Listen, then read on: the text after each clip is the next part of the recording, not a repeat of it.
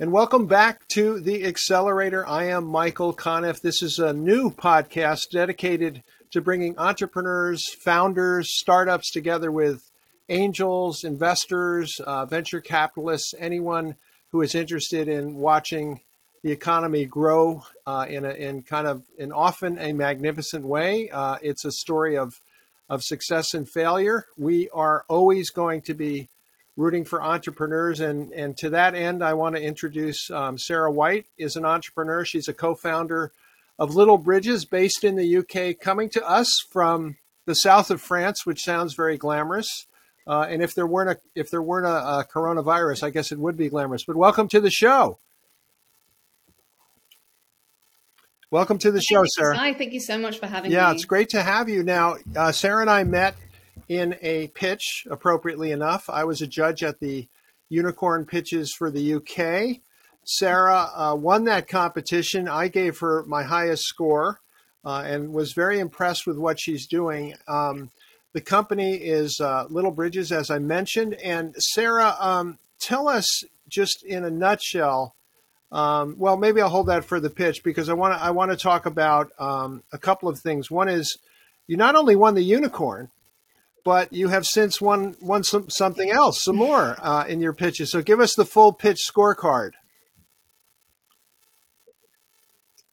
Sure. So um, since we met on the 30th of November, we have done two more pitch competitions. So three competitions in three weeks, and we have won every one of them. So we're finishing the year with a hat trick, which is really, really great and gives us momentum going into the new year with our fundraise. So we are delighted well, with the outcomes of congratulations. that. Congratulations. I think I think your charisma has a lot to do with that. But but but let's see. Let's let's put it to the test. Give us your pitch. Um, I should mention that uh, when we spoke, you were looking for a half a million to a million pounds, um, a small seed round, and mm-hmm. um, and so with that in mind, go. Mm-hmm. You're on. Fantastic. Okay, so at Littlebridge, we are reimagining social media for children. So here's the problem young children are online and they're accessing adult social media sites. We know this, the market leaders in social media know this, and yet they are consistently falling short when it comes to keeping kids safe online. And as adults, obviously, we're rightly concerned. And the current solutions, which are either stopping children from accessing social media or just making incremental adjustments to platforms designed for adults, are just not good enough. And it's also not enough just to focus on the dangers of the internet. We actually need to teach children about being not just responsible, but also respectful and considerate when communicating online. So I think we all know that uh, adults behaving badly on Twitter now makes headline news every day. so we should really be doing something about that. Um, so creating social media for children really is an opportunity for us to deliver something positive and something that actually enriches children's lives and prepares them for the future. And that's exactly what we're doing. We're making social media for children internationally aged 6 to 12, and it's a safe space with full moderation. And crucially, it uses a shared language, which is English. So our global platform allows children to connect safely and message each other with strict rules that promote kindness and collaboration. Plus, by using the shared language, English, which is already the language of the internet, children can communicate with their peers all around the world. Critically, in what seems like an increasingly divisive world, Facilitating diverse friendships between children across borders really is key to creating a harmonious and inclusive future. Mm-hmm. Should I carry on with our traction? Should we? Should I keep, keep going? going? You're on a roll. Great. Okay. So our first step, we've already delivered our platform. Excellent. All right. I mean, I could talk about Little Bridge all day. So, so our first step, we've been delivering our platform to institutions B2B. And we released our, plat- our B2B platform in 2020. Uh, since then, we've partnered with major education organizations and governments all around the world with excellent outcomes.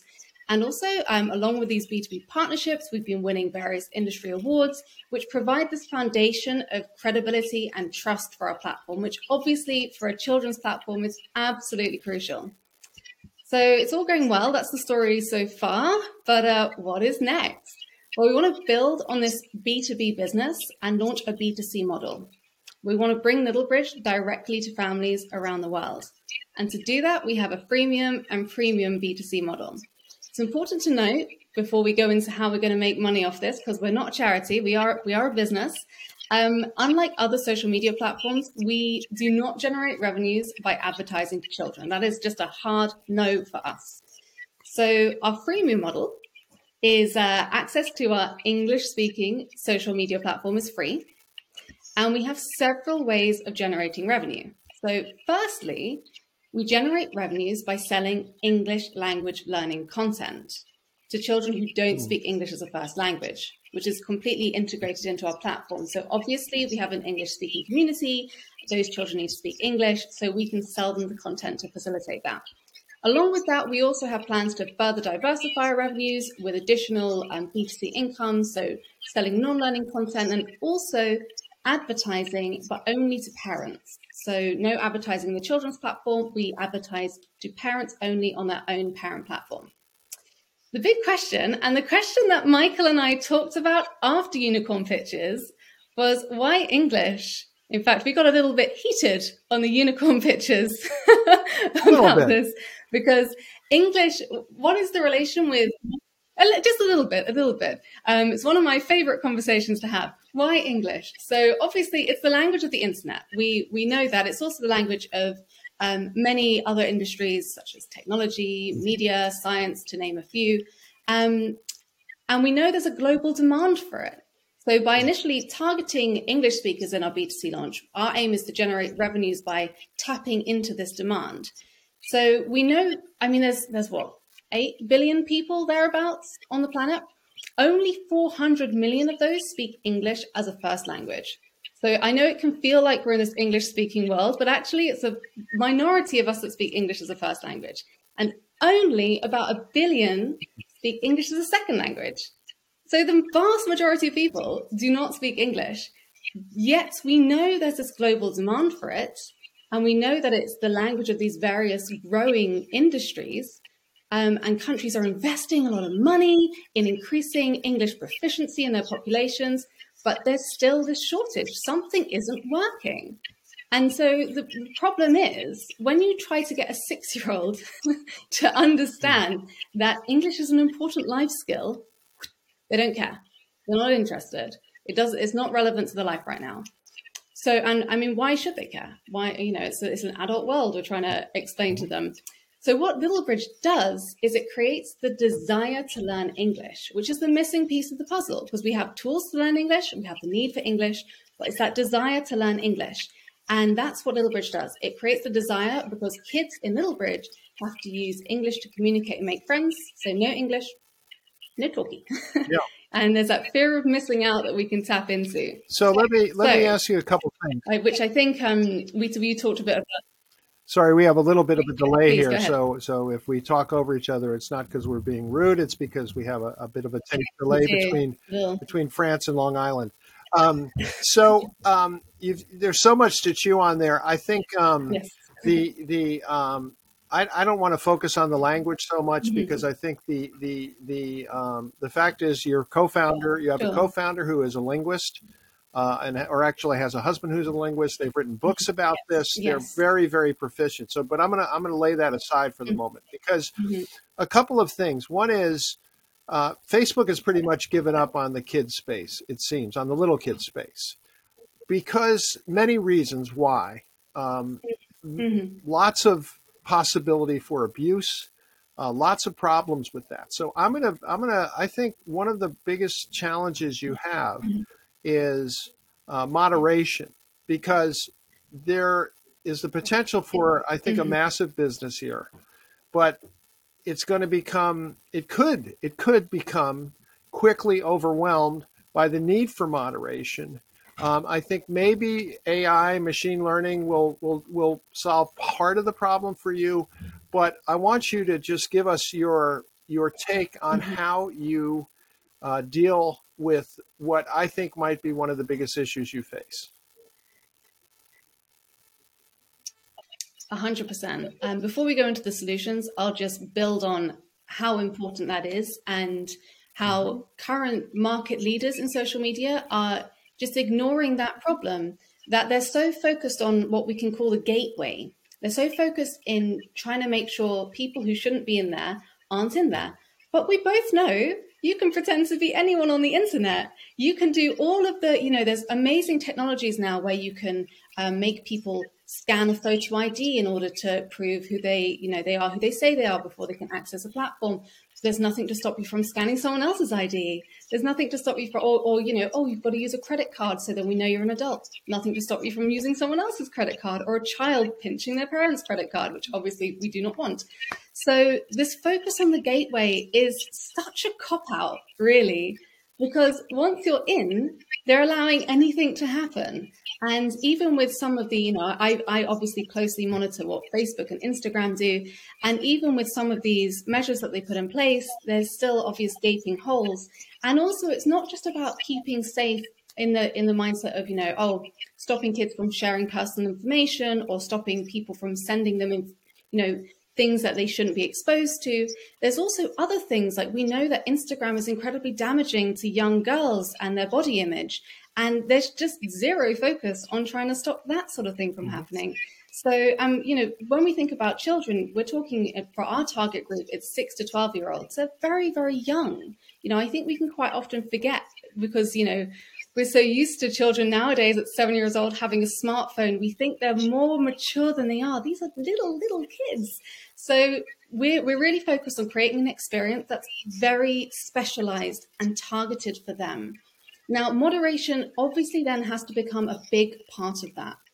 And uh, in fact, someone on one of the pitches we did recently um, made a joke that it seemed a bit uh, what how do they how do they refer to it? Dystopian i think this moderation of every message.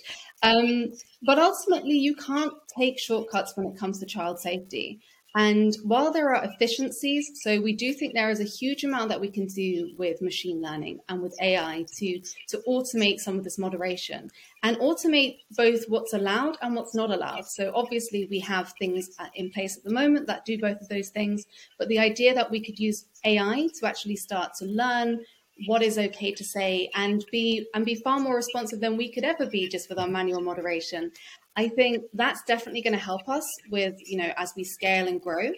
Um, but ultimately, in our current business model that we are fundraising for, um, human moderation is a cost built into that. So we know approximately how much it costs per user to to moderate, uh, to have a human moderator um, moderate all their messages, and that's just baked into our okay, model. So, so, you know, it's one of those things where you have to. We, we want to build I'm sorry, I have to stop you there and say, okay, what's the cost? It's baked into your model. Can you share that with us? What is the cost per subscriber for moderation? Mm-hmm. Sure.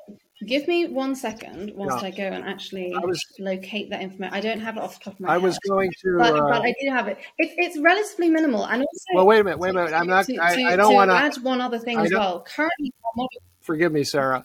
Um, I don't want to. I don't want to rush Sorry. past that because um, I want you to specify what minimal might mm-hmm. be in this case. So take a minute. Go ahead and look. Um, I was. I almost prefaced my question by saying you might not have an answer for this right this second, um, but you know the thought in my head was cost of moderation per hundred thousand subscribers, as an example. You know, or mm-hmm. or another way to put it would be how many mm-hmm. moderators do you need yeah. for a hundred thousand kids? So I leave it to you. Mm-hmm. Sure. So, well, firstly, I should add that our current moderation costs, um, our moderators are currently based in, um, I think, exclusively in the UK, mm-hmm. come to think of it. So, obviously, the cost of moderation when we're hiring people in the UK is significantly higher than it would be if we were to outsource this. And this is our plan going forwards is to um, utilize hiring people in markets where the you know the the cost per hour is not as significant as it is in the UK. Um, because we do want to make sure we're paying people a living wage, and so our moderators, even though they can work from home, um, uh, we still we still pay them uh, well for their time, comp- very competitively for their time. But this is something that, again, as we scale, we will be building teams in another country who can do that for us um, at scale. So I've just loaded up our model. Bear with me one second. So moderation costs per month, we're looking at per user is um, just a few pence. I, have got my whole my whole model is in uh, is in pounds, pounds and pence. So I'm not sure what that is in dollars. So let's see um, if we times that by uh, hundred. Thousand. We're looking at um, about only about four thousand pounds per hundred thousand users per month. Okay, so, so it's gonna, not it's not insignificant. Yeah, I'm gonna because also keep in mind that not every one of those hundred thousand users will be paid paying users. Yeah. So um, let me let me move on from there, but I appreciate your sharing that with us, um, and that will. I, I also want to point out that. Um, sure.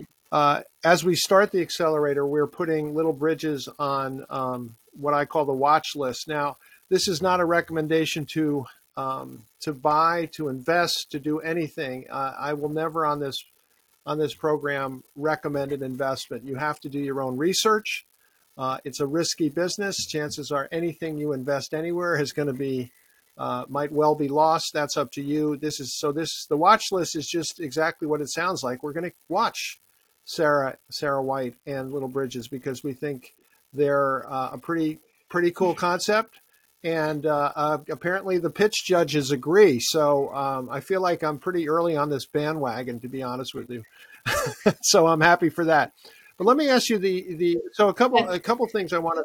You you were very much the first pitch event that we did. So it was uh, great to have you on board as one of our early. early yeah, I think you know. Um, I think we we talked about it. I said you know social media with a con- conscience. We talked about you know the idea of social learning, which I think is really powerful.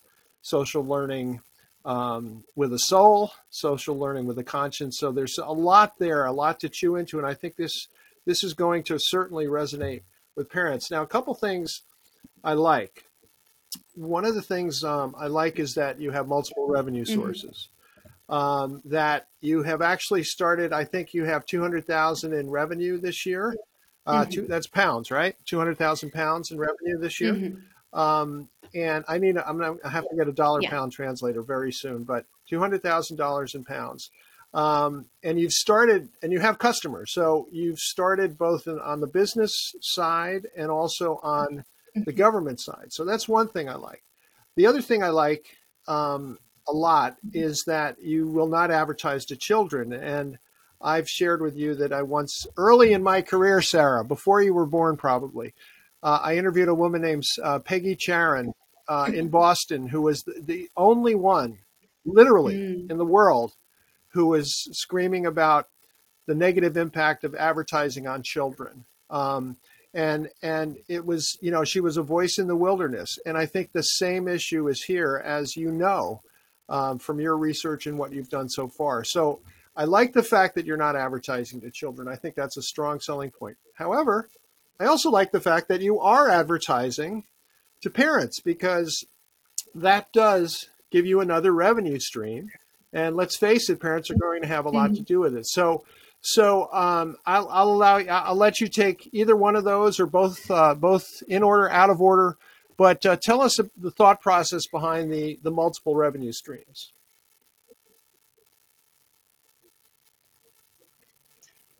Absolutely. So we'll start with the multiple revenue streams. Then I think we'll move on to advertising because we can carry on unpacking that for a long time. Um, so, multiple revenue streams. Well, we see ourselves at the moment as tapping into two very large markets. So, we've got the social media market, which is obviously absolutely huge. Conservative estimates put the global social media market at somewhere in $200 billion, but I've also read up to $900 billion. So, it's absolutely vast. And also the global ELL. Um, that's English language learning market, which is going to grow to about $45 billion um, in the next few years. So the idea of diversifying our revenue streams really just gives us that ability to be very responsive to to where where we're seeing the most growth. So while we do have long-term goals of becoming a market leader in social media for children, um, and setting up revenue streams such as non-learning content and advertising to parents really enables us to tap into that market. We currently do have content ready to sell that we have already sold, um, for the English language learning market. So it means we can immediately start generating revenues for significant revenues because obviously mm-hmm. people are prepared to part with quite a reasonable amount of money for um, language learning content, which they see as adding a lot of value. Um, whilst we build our user base, build you know our user base in, with children who speak English as a second language across the mm-hmm. globe, and then when we're ready to start launching and actually pushing our product and doing marketing in these English speaking territories, we'll already have um, you know significant monthly recurring revenue, a significant user base for these other kids to slot into. So really, diversifying our revenues just means we won't need to rely on forever English language learning. Um, because who knows? I mean, it would be wonderful if governments managed to get themselves into gear, find solutions that work for English language learning that mean we don't need to deliver that solution anymore. That would be that would be fantastic because obviously more children would have access to English, and that's what we want. But we, we are then protected. If we did want to cut off that whole revenue stream, we could still do that and have our other business as well. So really, it's just about you know safeguarding, future proofing our business, um, and also maximizing maximizing revenues. But as you mentioned, critically, we don't want to advertise to children. So this is a hard no for us. Um, it means I'm sure there will be people who are listening who were listening and going, "Oh, that's an interesting business," and then you don't advertise to kids, I'm not interested. You're leaving money on the table because other people will advertise to kids. It's just, it's a hard no for us.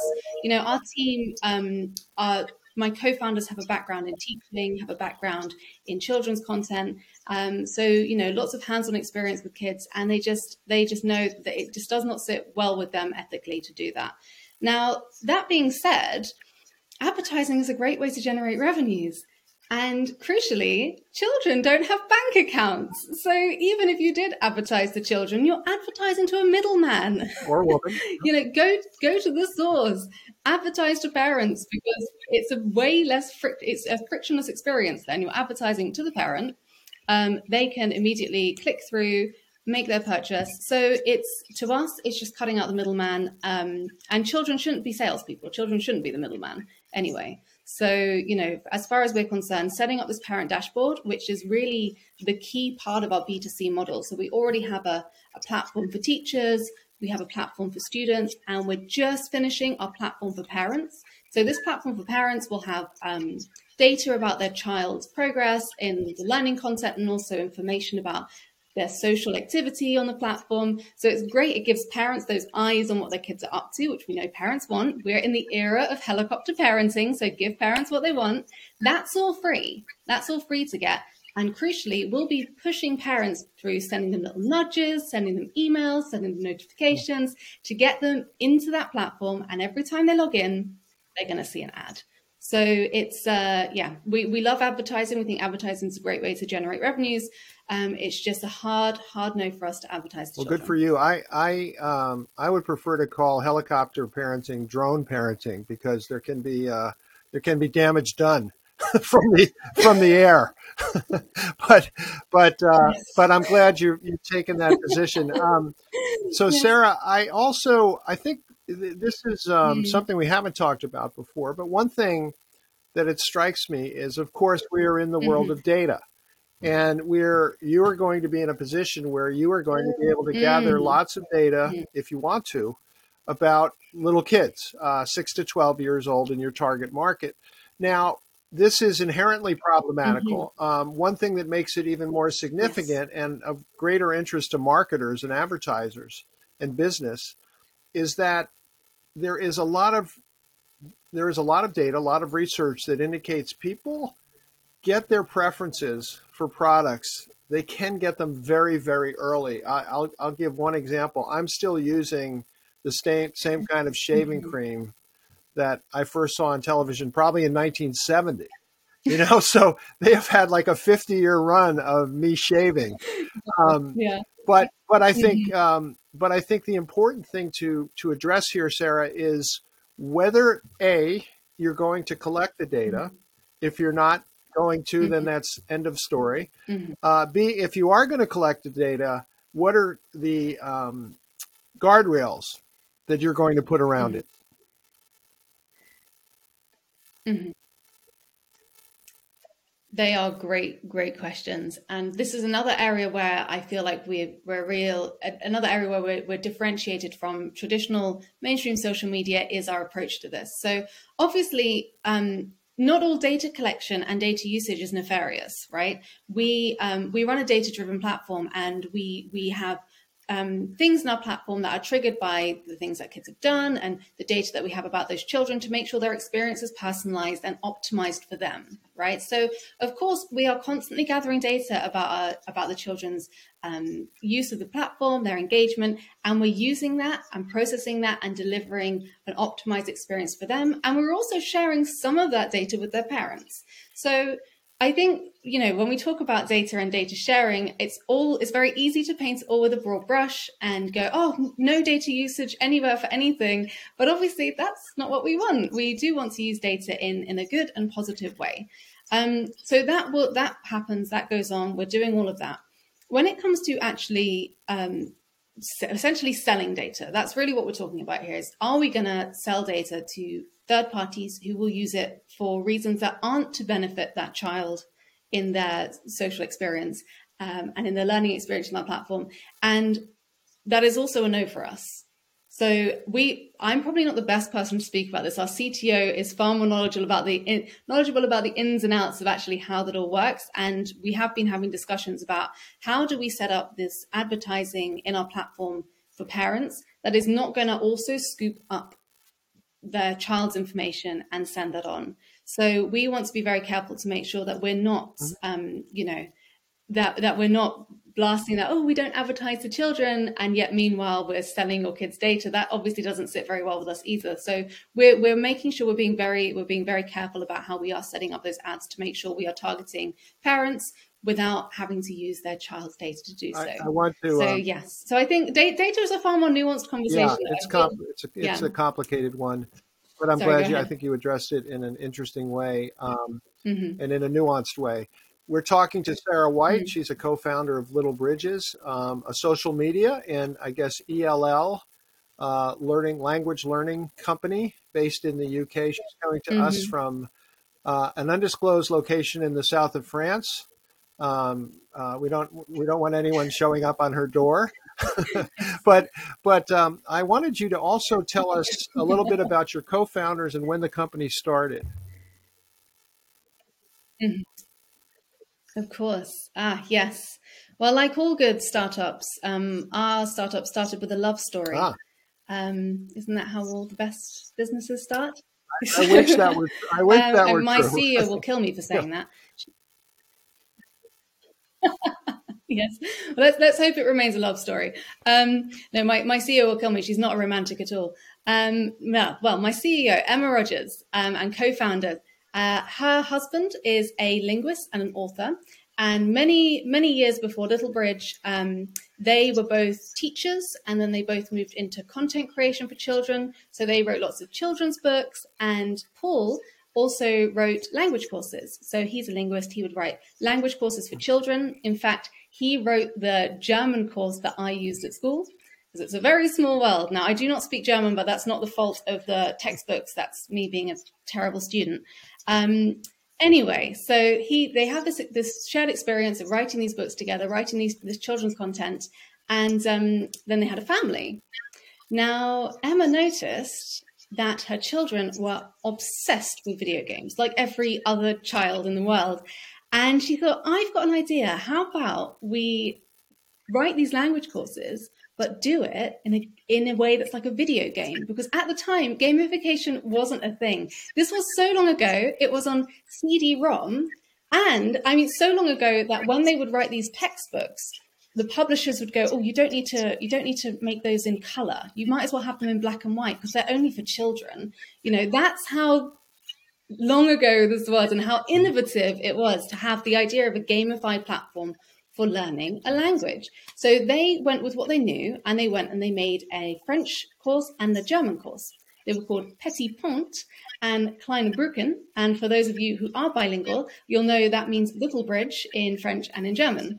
So they launched that to schools in the UK, and it was a wild success. As you can imagine, schools had not seen anything like it, and it was it was used in I can't remember the percentage, but significant percentage of UK primary schools adopted either Petit Pont or Klein Brücken. Um, fast forward a little bit. So now they've moved their family to France. And there's a theme, we all love France in this company. Um, so they moved their family to France and they realized their children are very popular with the French parents. And they're very popular because their children obviously speak English, they're native English speakers. And all the French parents wanted their French children to be friends with native English speakers because they know that while they are learning English at school, that's not going to be enough. We've already talked about how that's a problem, how traditional uh, learning methodologies don't give you that desire to learn. So they knew that if their French kids had English speaking friends, they would learn English and that would be a fantastic asset for them as they grew older. So Emma, ever the shrewd businesswoman, noticed this and thought, hang on a minute. Firstly, we're missing out on a trick because while there's plenty of kids in the UK that need to learn French and German, there's many more kids that need to learn English. And on top of that, we're missing out a trick on social learning because if we can tap into this desire to learn English to make friends, we'll we'll be laughing. So that's when we pivoted. So I actually met Emma back in the Petit Pont days, um, as did our CEO, oh, sorry, our CTO. Uh, Nigel, who's also a co-founder. So we then transitioned the company to become a social learning company, as you say, um, and focused on English. And that's how Little Bridge was was born. We spent the first few years um, developing, doing research and development. We did a research project with UCL looking into the methodology and why it is that learning um, learning language skills and then actually using them in a social environment help you to learn quicker. It's all to do with deep processing. It's very interesting. Um, and uh, from there, we did a first seed round. Um, we got some pretty exciting names in there. Even uh, Biz Stone of Twitter fame oh. um, invested in our pre-seed round, that is, um, and we used that money to build our platform.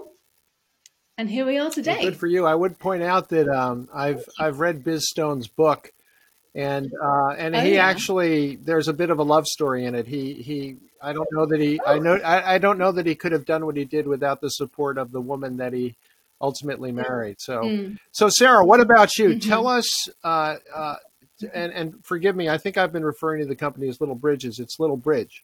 Um, Sarah, ah, Sarah, yes. um, tell us mm-hmm. about you. What's your origin story? How did you get here? Okay, well, we didn't really touch upon this in our last call, so this is new. this is a lot of new information for you. So I, I have a background in. Um, I have a, I have a very unusual background uh, when it comes to when it comes to education. So I actually left school at 16. Wow. Yeah. Um, yeah. So my so I guess you could say my origin story is kind of similar to that of Bill Gates. And, well, wait a minute. Wait a minute. Wait a minute. He he was a sophomore at Harvard when he left. I was hoping you wouldn't well, bring that up. Yeah. yeah so it's, let's not let's not get a, let's like, not get ahead of ourselves. Absolutely, but um, but essentially where where where that experience does lend itself quite nicely to what we're doing now is the idea of creating educational experiences that really do work for individuals. Because the school environment isn't the best place for everyone to learn. And i was a very smart kid. I went to what we call a grammar school. You don't have those i don't think in america. It's a school where well you probably have them. I just don't know what they're called. Um, they're schools where you have to do a test to get in you don't need to be rich, you just have to be clever. Um, and in the UK, they're very unpopular because it's seen as very elitist, despite the fact we have private schools and nobody minds about that. Anyway, point being, despite all of those things, school is just not always the best environment to nurture um, individuals who learn differently and who need a different who need a different approach. So I then went and I've done every job you can imagine under the sun including lots of freelance endeavors in my teenage years. And one of those endeavors was, um, along with doing design, I've always done design as the undercurrent of every every other project I've done. I've always been doing design in some way. And I then was doing freelance um, singing and voiceover, which um, which has stopped now. Um, I'm not that great a singer, but I what I lack in skill, I make up for with enthusiasm. And uh, that's strangely how I wound up finding the Emma's um, previous company with Petitpont and Kleinbrücken is they needed someone to do some voiceover in English for various things and to sing a few English songs. And I joined that way. I, I first got to know the company through doing that, and I thought the product was really cool.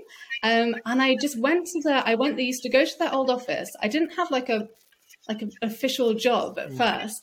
I was just there trying to keep myself busy. And I've got one of those minds where whenever I see something that could be done better, I will just get in and do that and just find a way to make myself use, as useful as possible, find a way to bring as much value to any situation. So I ended up joining the QA team and then I was quietly in the evenings redesigning the website and I would just come in and say, Emma, I've I redesigned the website. How about that?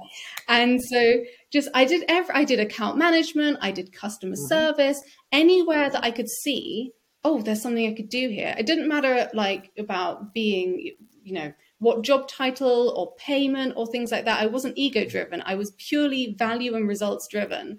And eventually, after a few years, I'd got myself up to being um, one of the top designers just by consistently finding places where improvements could be made and making myself available to do them. So naturally, when, and I, I, never thought about, it's odd because I never thought about that previous business as being a startup. I didn't have any understanding of like the wider world of being a founder or being a startup because as far as I was concerned, that was a fully formed company when I joined, right? And so when Emma announced, I'm starting a new company and would you like to come? I, you know, it was a whole new world that opened up, but it turns out that it's exactly the kind of person that you need in a startup is somebody who doesn't mind what hat they're going to wear, who's happy to wear all the different hats, do all the different jobs, and just find ways to add value. And that's um, kind of how yeah it's kind of how it all began so from leaving school at 16 to working in an education company it doesn't seem i imagine my teachers will probably if they knew me now would be like how, how did sarah, how did, how did sarah get there no i think that's that's exactly. pretty cool actually um, and mm-hmm. and i think that your willingness to do what what in america maybe in britain too we call the dirty work um, goes a long mm. way to to ex- explaining how now you're you know a founder of a pretty pretty interesting company. Now let me ask before mm-hmm. we go. Let me ask um, what's your uh, valuation is. What's your what's your funding? You know how much funding you're going to be looking for, and you are looking for, and also mm-hmm. um, uh, you know next steps. Mm-hmm. Absolutely. So Current valuation we have um, at nine million pounds, which I think is twelve million dollars. But if you're listening, do do check that. Do have a Google of that. Um, our previous raise was done at six point five million.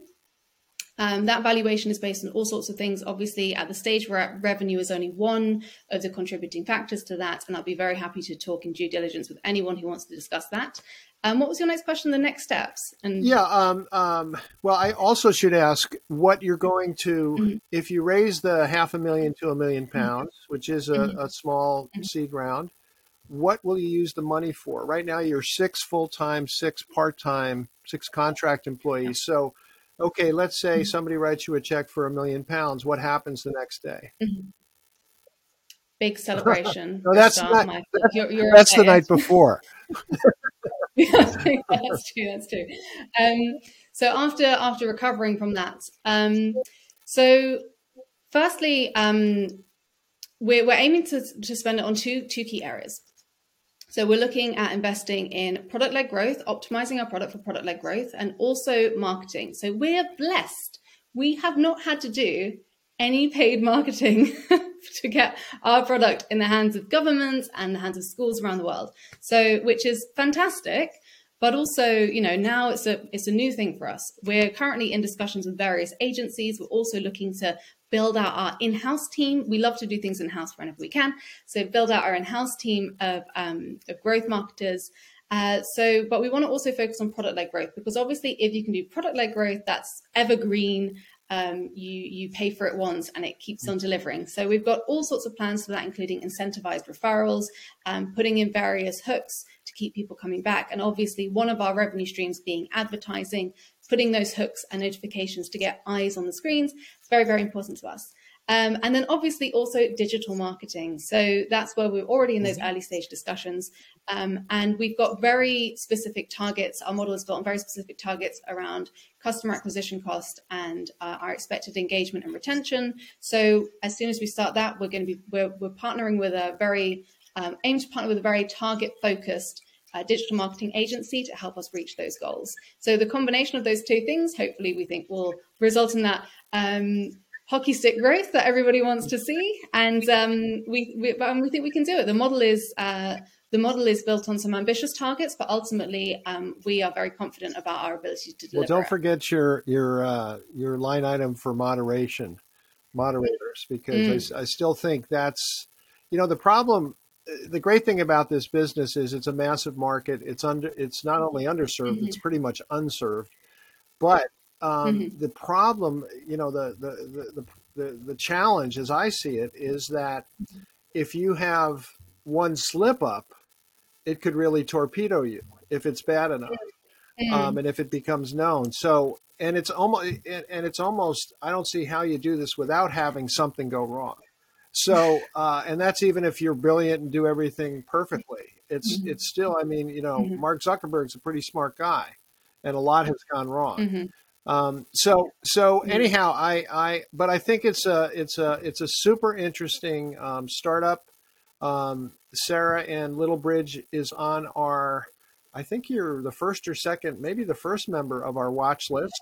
Wow. Uh, so we're we're going to try to do our best to keep an eye on you, and um, you know we're fans of entrepreneurs on this program. We're a fan of yours. We we want you to succeed, and uh, we absolutely wish you the best. Thank you so much, Michael. Um, it's been an absolute pleasure catching up with you, and I hope we can continue this discussion again in the very I, near future. I have future. a feeling this isn't the last of it, Sarah, but thank you. Thank, I thank you so. so much. Absolutely. And have a very